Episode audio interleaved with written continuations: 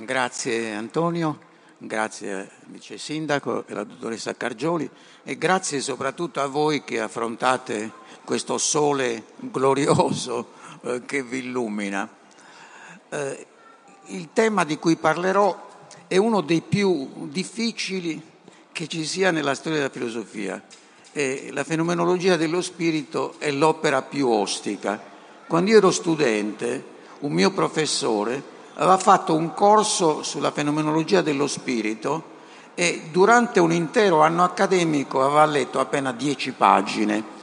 Io però, come mia abitudine, seguendo il detto di un filosofo spagnolo che si chiamava Unamuno, che diceva che la puntualità è la cortesia dei re, ma la chiarezza è la cortesia dei filosofi, cercherò di rendervi accessibile questo testo. Intanto le cose più elementari.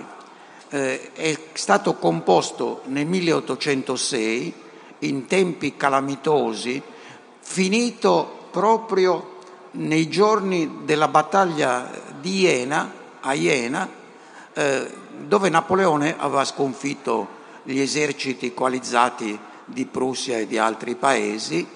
E lo stesso Hegel aveva avuto la casa saccheggiata dai soldati, era stato minacciato, in pericolo di vita. Poi venne pubblicato questo testo nel 1807, preparato dall'ultima lezione che Hegel tiene all'Università di Jena il 18 ottobre esattamente del 1806, che dà il senso complessivo dell'opera. Tutto ciò che esiste si dissolve come immagine di sogno. Le catene del mondo si sono sciolte. Hegel ha il senso che con le battaglie napoleoniche, e anzi a partire prima dalla Rivoluzione Francese, il vecchio regime si è ormai squagliato e che si prepara un balzo in avanti dello spirito in cui tutto verrà riformulato.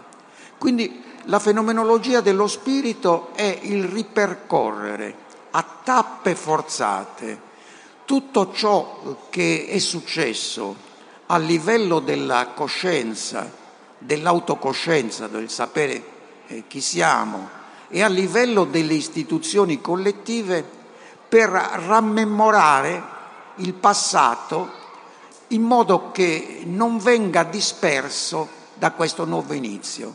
Finisce con un capitolo, quest'opera, che ha generato una quantità di fraintendimenti. Un capitolo, il sapere assoluto, in cui sembra che Hegel, insomma, come un pazzo, abbia chiuso la storia della filosofia e abbia detto: ormai io sono giunto a capire tutto, non c'è più nient'altro da capire. Mentre invece l'idea è proprio il contrario, cioè questo sapere assoluto, latino absolutus, sciolto, vuol dire presentare la possibilità, una piattaforma di un sapere nuovo che è slegato da tutti i condizionamenti, da tutte queste catene del mondo che si sono sciolte, e si può cominciare con un nuovo inizio. Io mi fermerò su un capitolo soltanto, il capitolo 4a per l'esattezza, e già là c'è molto da fare, che tratta di una figura intitolata Rapporto tra signoria e servitù, che viene popolarmente, si fa per dire, tra vari interpreti, nelle forme in cui è stato diffuso questo tema dibattutissimo in tutto il Novecento.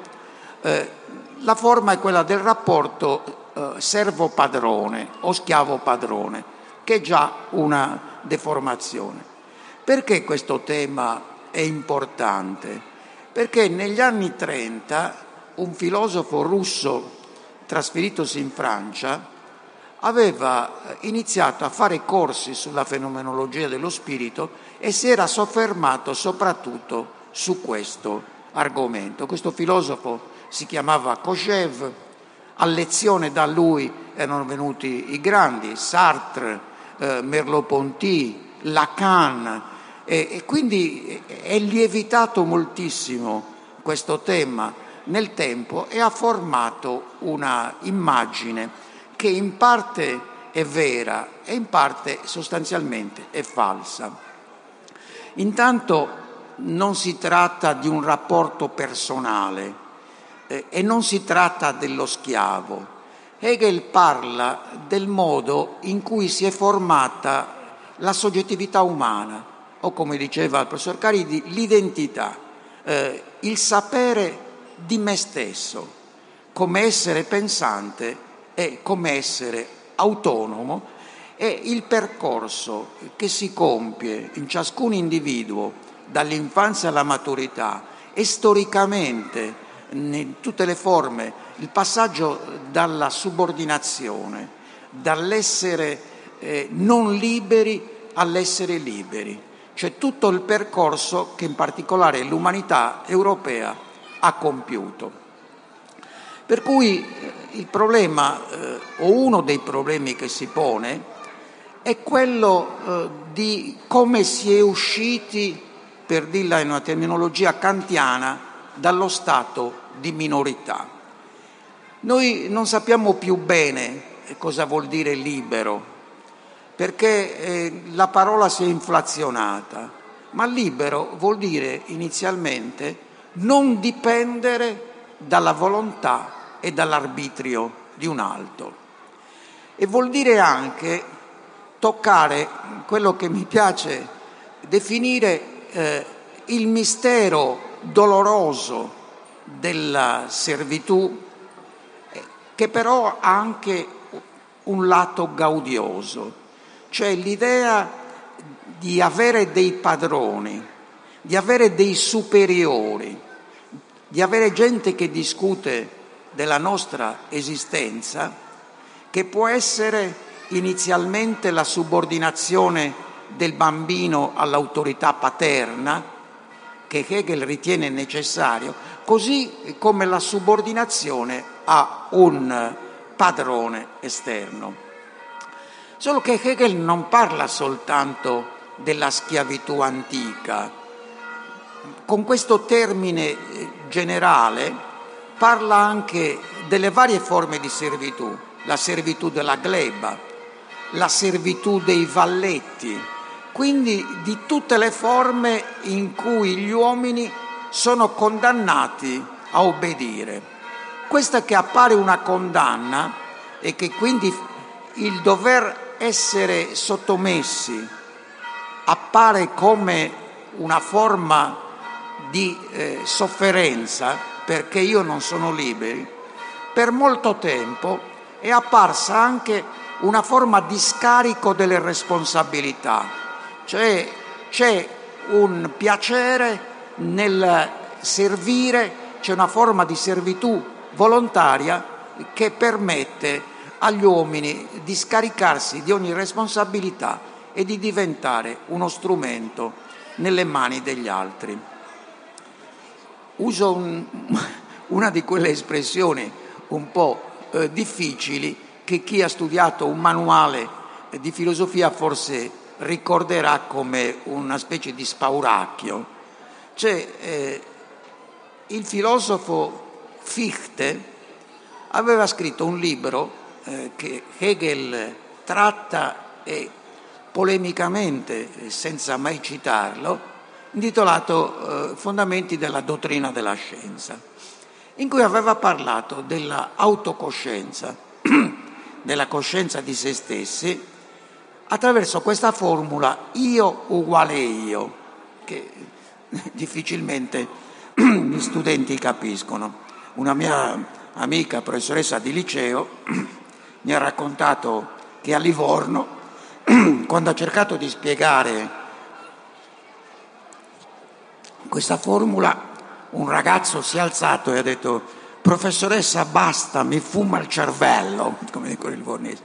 Però io uguale io in Fichte vuol dire appunto il tentativo del dell'io che si sdoppia in un io. Quando voi siete coscienti di qualcosa, per esempio, non ci pensate, vedete il mondo, vedete questa piazza, vedete me che parlo, però se riflettete, cioè proprio nel senso ottico di un raggio che batte su uno specchio e torna indietro, se ci pensate, voi vi accorgerete come autocoscienza che io mi guardo e sono un io soggetto che guarda se stesso come io oggetto che è in questa piazza e che pensa.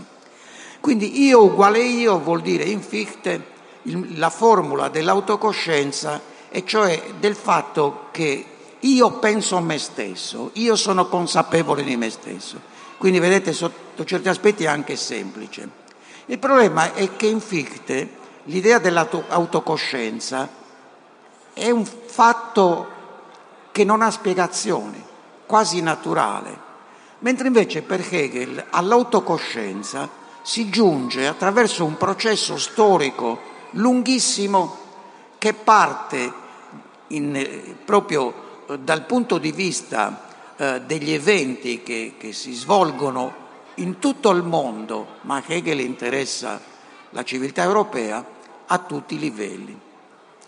Quindi parte dall'idea che c'è stata all'inizio una lotta, quella lotta per il riconoscimento a cui si accennava prima, e cioè il conflitto, la guerra, sono all'origine delle civiltà umane. Cioè la civiltà umana non è qualcosa che si sviluppa pacificamente, ma c'è sempre stata una subordinazione che sottomette un padrone a un padrone delle persone.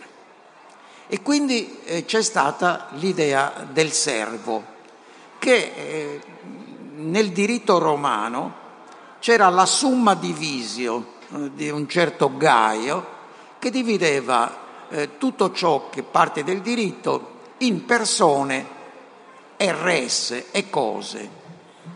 Il servo o lo schiavo è una persona che, avendo perso la sua autonomia, diventa una cosa. E voi sapete che in certe culture lo schiavo poteva essere tranquillamente ucciso, come si vede nei film hollywoodiani, buttato in una vasca piena di murene. In realtà non era sempre così, perché essendo uno strumento di produzione, come per esempio un'automobile oggi o un meccanismo, non è che ci si priva così facilmente di forza lavoro, però era permesso dal diritto trattare le persone come cose. Ora, appunto, Hegel ricostruisce il percorso attraverso il quale si giunge all'uguaglianza di tutti i cittadini a partire da un rapporto di subordinazione. E come nasce questo rapporto di subordinazione? Nasce attraverso un conflitto che fa uscire l'uomo dall'animalità. Gli animali e gli uomini come istinto tendono a conservare la propria vita, all'autoconservazione. Però le società umane nascono e si sviluppano quando nello scontro tra uomini c'è una lotta, c'è una guerra, che è una lotta per la vita e la morte. Per cui schiavo è chi per viltà preferisce conservare la propria vita, diventare alle dipendenze di qualcuno, di un signore, piuttosto che morire per la libertà. Allora, in questo senso, la schiavitù, da un lato, è il prodotto della mancanza di coraggio, appunto, della viltà. Dall'altro è l'idea che è meglio vivere sottomessi a qualcuno piuttosto che combattere per gli altri.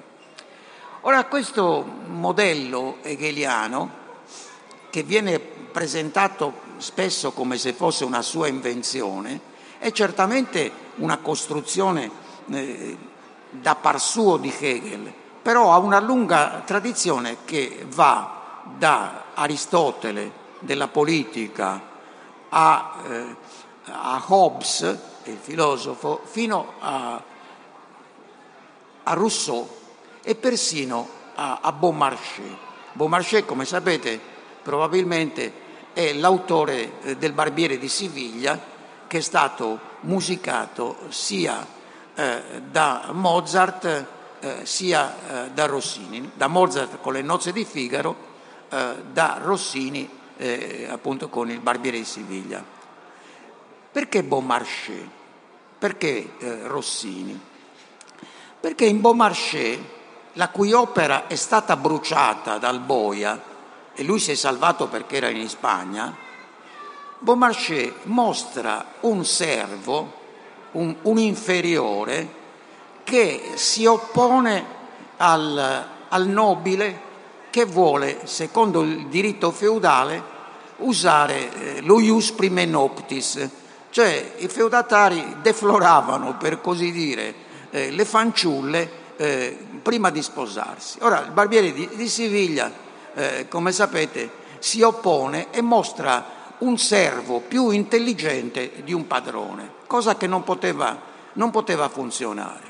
Oltretutto Hegel era un grande ammiratore di Rossini, perché Rossini chiudeva un'epoca, quella appunto dell'Ancien Régime, quella del feudalesimo, ridendo, così come prima di lui avevano fatto Cervantes con Don Chisciotte, o nel mondo antico, ridendo si era chiusa l'età d'oro della polis attraverso le commedie di Aristofane. Il problema che Hegel pone, appunto, comincia con Aristotele. Aristotele, nel primo libro della Politica, distingue due livelli. C'è il livello della casa, dell'oikos, che non è semplicemente fatta di mura, ma per casa oikos si intende la casa in senso fisico, la famiglia che comprende gli schiavi e la proprietà che circonda la casa. Ora, per Aristotele, nella casa si riproduce la zoe, cioè la vita in senso fisico, e la casa è fatta di disuguaglianze, perché ci sono delle coppie in cui il primo elemento domina sul secondo. Quindi il marito domina sulla moglie, seconda coppia i genitori dominano sui figli, terza coppia i padroni dominano sugli schiavi. Quindi è un luogo di disuguaglianza, perché è necessario perpetuare l'esistenza fisica, la zoe appunto. Fuori dall'oikos, dalla casa, c'è invece la polis, cioè lo Stato, la politica, diremo oggi, in cui c'è l'uguaglianza dei cittadini, che naturalmente sono quelli maschi, liberi e non schiavi.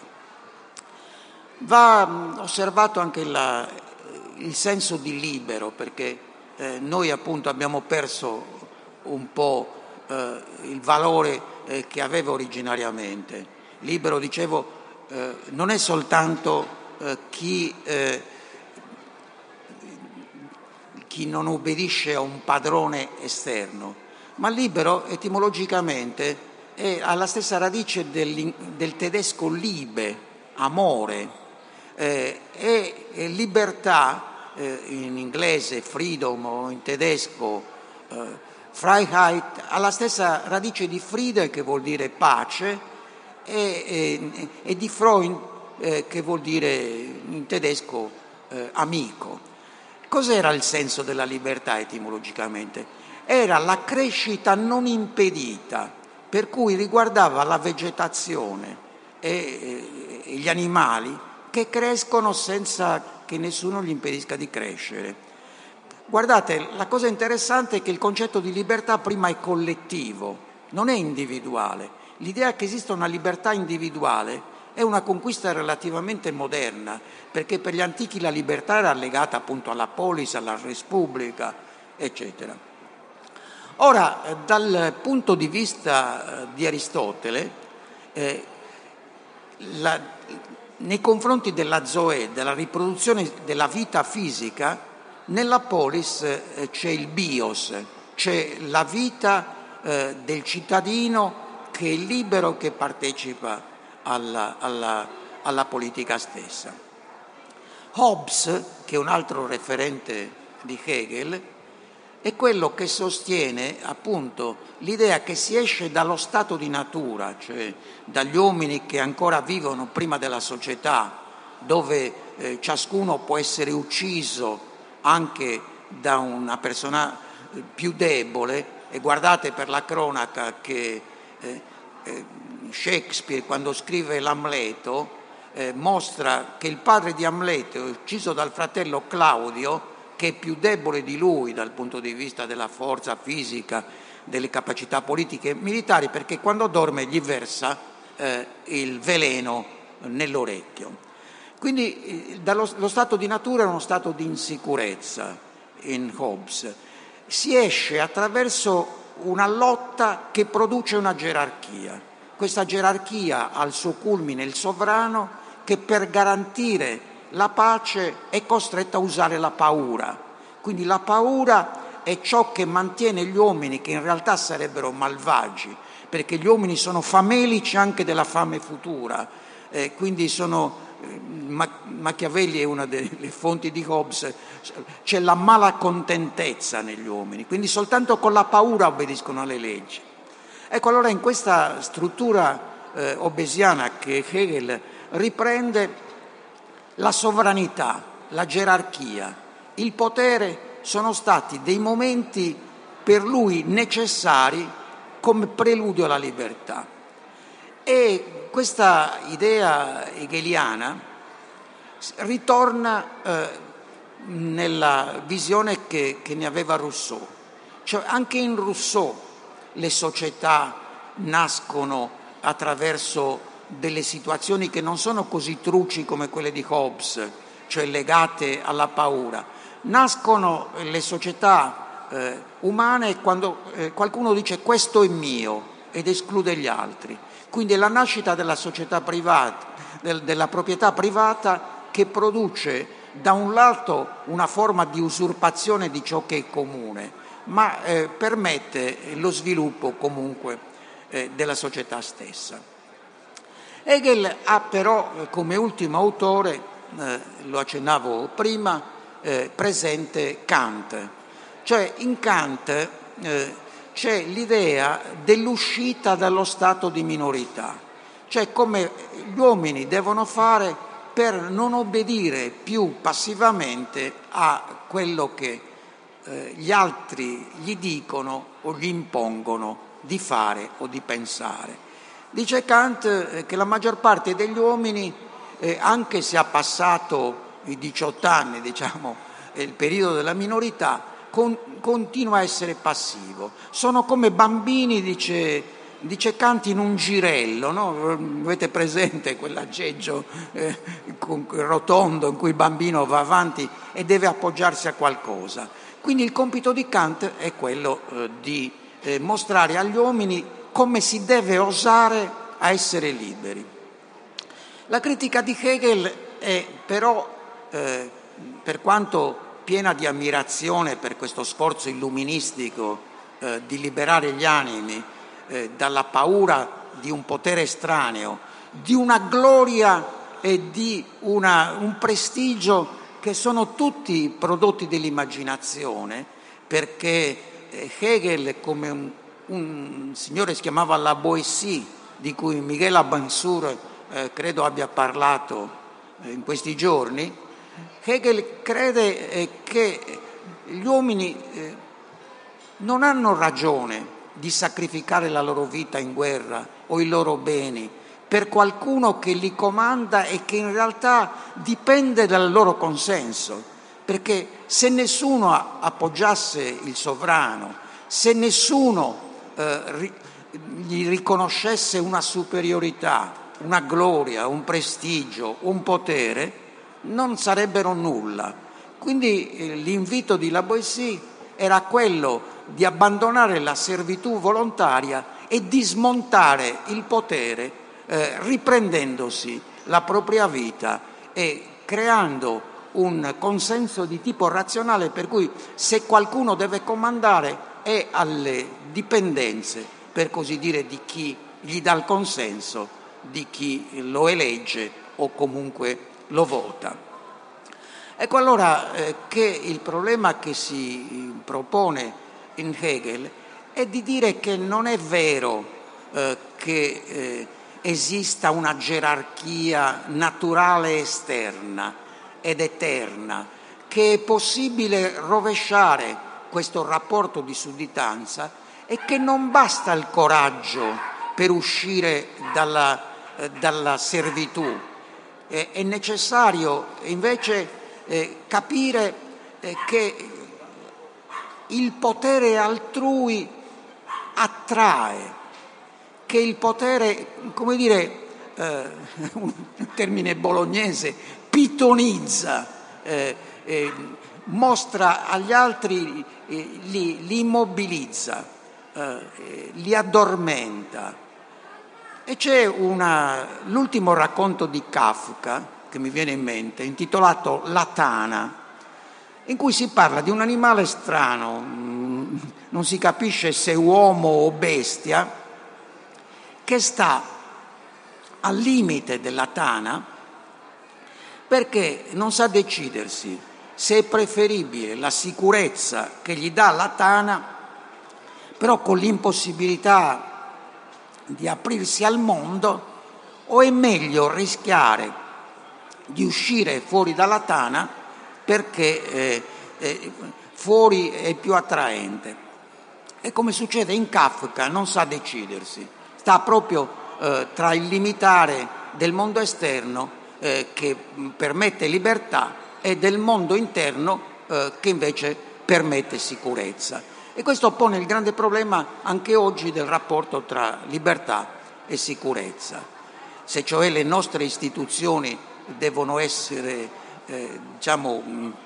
per motivi di terrorismo, eccetera, devono conculcare la libertà dei cittadini, oppure ci può essere una sorta di equilibrio tra le esigenze legittime di libertà e le esigenze di sicurezza. Allora in Hegel cosa succede? In questa drammaturgia concettuale che lui riproduce, che inizialmente appunto quando c'è la guerra antica, in cui pensate appunto all'Iliade, che è un poema della forza, come ha detto Simone Weil, in cui chi vinceva vendeva, ammazzava intanto gli uomini in grado di portare le armi e ammazzava anche i loro figli. Astianate, vi ricordate il figlio di Ettore che viene buttato giù dalle mura, che è parte di tragedie come l'Ecuba di Euripide e altre, l'Andromaca. Ammazzavano i figli dei capi perché si pensava che crescendo potessero vendicarsi. Vendeva invece i vecchi, le persone non in grado di portare le armi, e trasformava in concubine le donne. Quindi il problema del mondo antico è appunto che chi non era stato capace di combattere e di morire per la libertà era destinato a diventare servo. Tra l'altro i giuristi romani fanno derivare la voce servus da servare piuttosto che da servire, cioè da conservare la vita. Uno preferisce conservare la vita e diventare schiavo o servo piuttosto che morire combattendo. Ecco allora Kojève, di cui vi parlavo prima, ha interpretato in maniera marxista questa specie di lotta che lui chiamava servo-padrone, cioè il servo che preferisce salvare la propria vita vive nella paura, perché è costretto sostanzialmente a lavorare per soddisfare i desideri e i capricci del padrone. Il padrone invece gode senza far nulla del lavoro del servo. Ed ecco che qui ritorna il tema dell'autocoscienza. L'autocoscienza è a questo livello nel fatto che io servo, non essendo libero, ho la mia parte di coscienza nel padrone, sono come in uno specchio. Io sono servo perché ho un padrone e non avendo un padrone non posso ritornare su me stesso e dire alla Fichte io uguale io, perché il mio io dipende da un altro. Ma lo stesso vale per il padrone. Il padrone si rispecchia nel servo. Io sono padrone perché domino su qualche altro. E questo vale in termini più generali. Il dominio, la gerarchia sociale, la disuguaglianza sono dovute al fatto che ci sono delle persone che pensano di essere, e lo sono in certi casi, superiori, e invece ci sono degli altri che servono e basta. Kojève aveva interpretato la dissoluzione che Hegel mostra di questo rapporto di subordinazione, questo passaggio. C'è un grande sociologo e filosofo che ha scritto due libri, Homo hierarchicus e Homo equalis, il passaggio dall'uomo gerarchico, ma lui si riferiva al mondo antico ma alla società di caste indiane. Ci sono gente, i brahmini sono superiori agli uomini che non hanno nessun'altra possibilità, ai paria, e si è passato nella modernità, almeno in certi posti, all'uguaglianza fra gli uomini. Allora il problema di Hegel è come si passa da questo rapporto di subordinazione al rapporto di libertà. Kojève interpreta questo passaggio in questi termini, in parte hegeliani, in parte sui. Hegel dice che il padrone, a forza di godere senza lavorare, si ottunde, mentre il servo, attraverso la paura, ma anche attraverso il lavoro, si plasma. E quindi piano piano il servo si scuote questa sua passività e diventa attiva.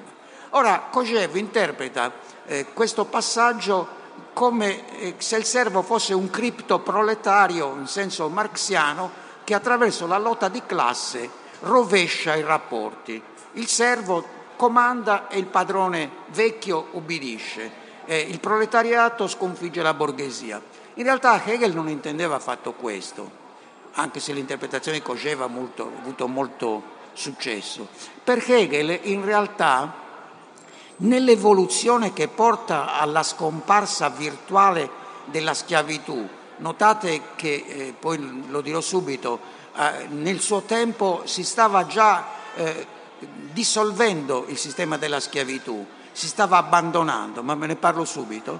Per Hegel, in realtà, quello che succede nei tempi moderni è che l'uomo nella società civile, come si chiama, diventa nello stesso tempo libero e schiavo, perché ciascuno di noi nelle società evolute, europee, dice Hegel, è un uomo che è libero formalmente, ma anche libero di morire di fame, perché dipende, e in questo senso è schiavo, dai bisogni degli altri.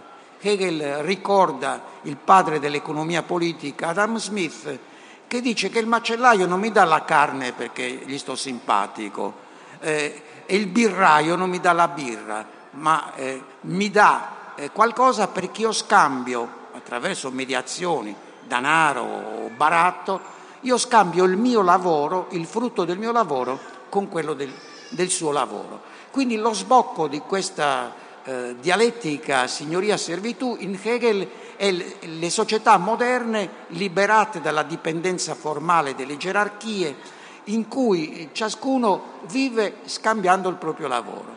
Non dimenticate, questo è un punto importante, che per Hegel, come sarà poi per Marx e come non è più ormai per noi, il lavoro è ciò che umanizza, è ciò che plasma l'uomo. L'uomo costruisce la sua identità proprio attraverso il lavoro, mentre oggi siamo abituati a concepire il lavoro, anche perché è ripetitivo, catene di montaggio, eccetera, più come fatica e come necessità che non in queste forme gloriose. Insomma, nell'epoca della precarietà il lavoro non ha più questo carattere splendente, glorioso che la tradizione da Hegel a Marx, a Gramsci gli aveva attribuito. Quindi essere un lavoratore oggi non rappresenta più quel segno di nobiltà che rappresentava nel passato. Quindi succede per Hegel che la situazione sia cambiata, e vi dicevo che ripercorrendo il tracciato hegeliano, in Aristotele la schiavitù era naturale, esistono schiavi per natura, il che non va inteso, come venne inteso, lo dirò subito, dai conquistatori spagnoli dell'America Latina, come è giusto che esistano schiavi così. Aristotele fa un altro ragionamento. C'è gente che non è in grado di dirigersi da sé, di organizzare la propria vita e che può trovarsi tra persone formalmente libere che dovrebbero essere schiavi, invece ci sono schiavi intelligenti, bravi, che dovrebbero essere liberi. Quindi l'idea di Aristotele è che ci sono persone che non sono in grado di governarsi da sé e che hanno bisogno di un aiuto esterno. Nel Cinquecento, anzi alla fine del Quattrocento, con Cristoforo Colombo e il figlio Diego come ammiraglio delle Indie, inizia questo sfruttamento dei cosiddetti selvaggi americani. Erano 28 milioni, nel giro di un secolo sono ridotti a 3, sia per lo sfruttamento intensivo, sia per le malattie. Pensate che nel 1518 l'isola di Cuba perde tutti i suoi abitanti per il morbillo, che a noi non fa nulla, è una malattia infantile. Là invece distrugge, quindi è stata completamente ripopolata. E allora gli spagnoli... c'è stata una lunga disputa se gli indiani siano servi per natura, servidumbre naturale, e quindi è giusto per loro applicare l'idea di una guerra che ha senso, di una guerra giusta per asservirli, perché tanto sono schiavi per natura, hanno i capelli crespi, questo è interessante, e quindi i capelli crespi sono diabolici, quindi loro sono schiavi per natura, sono dei mostri. Oppure degli altri che sostengono che invece non sono schiavi per natura, che sono snelli, delgados y elegantes como príncipes.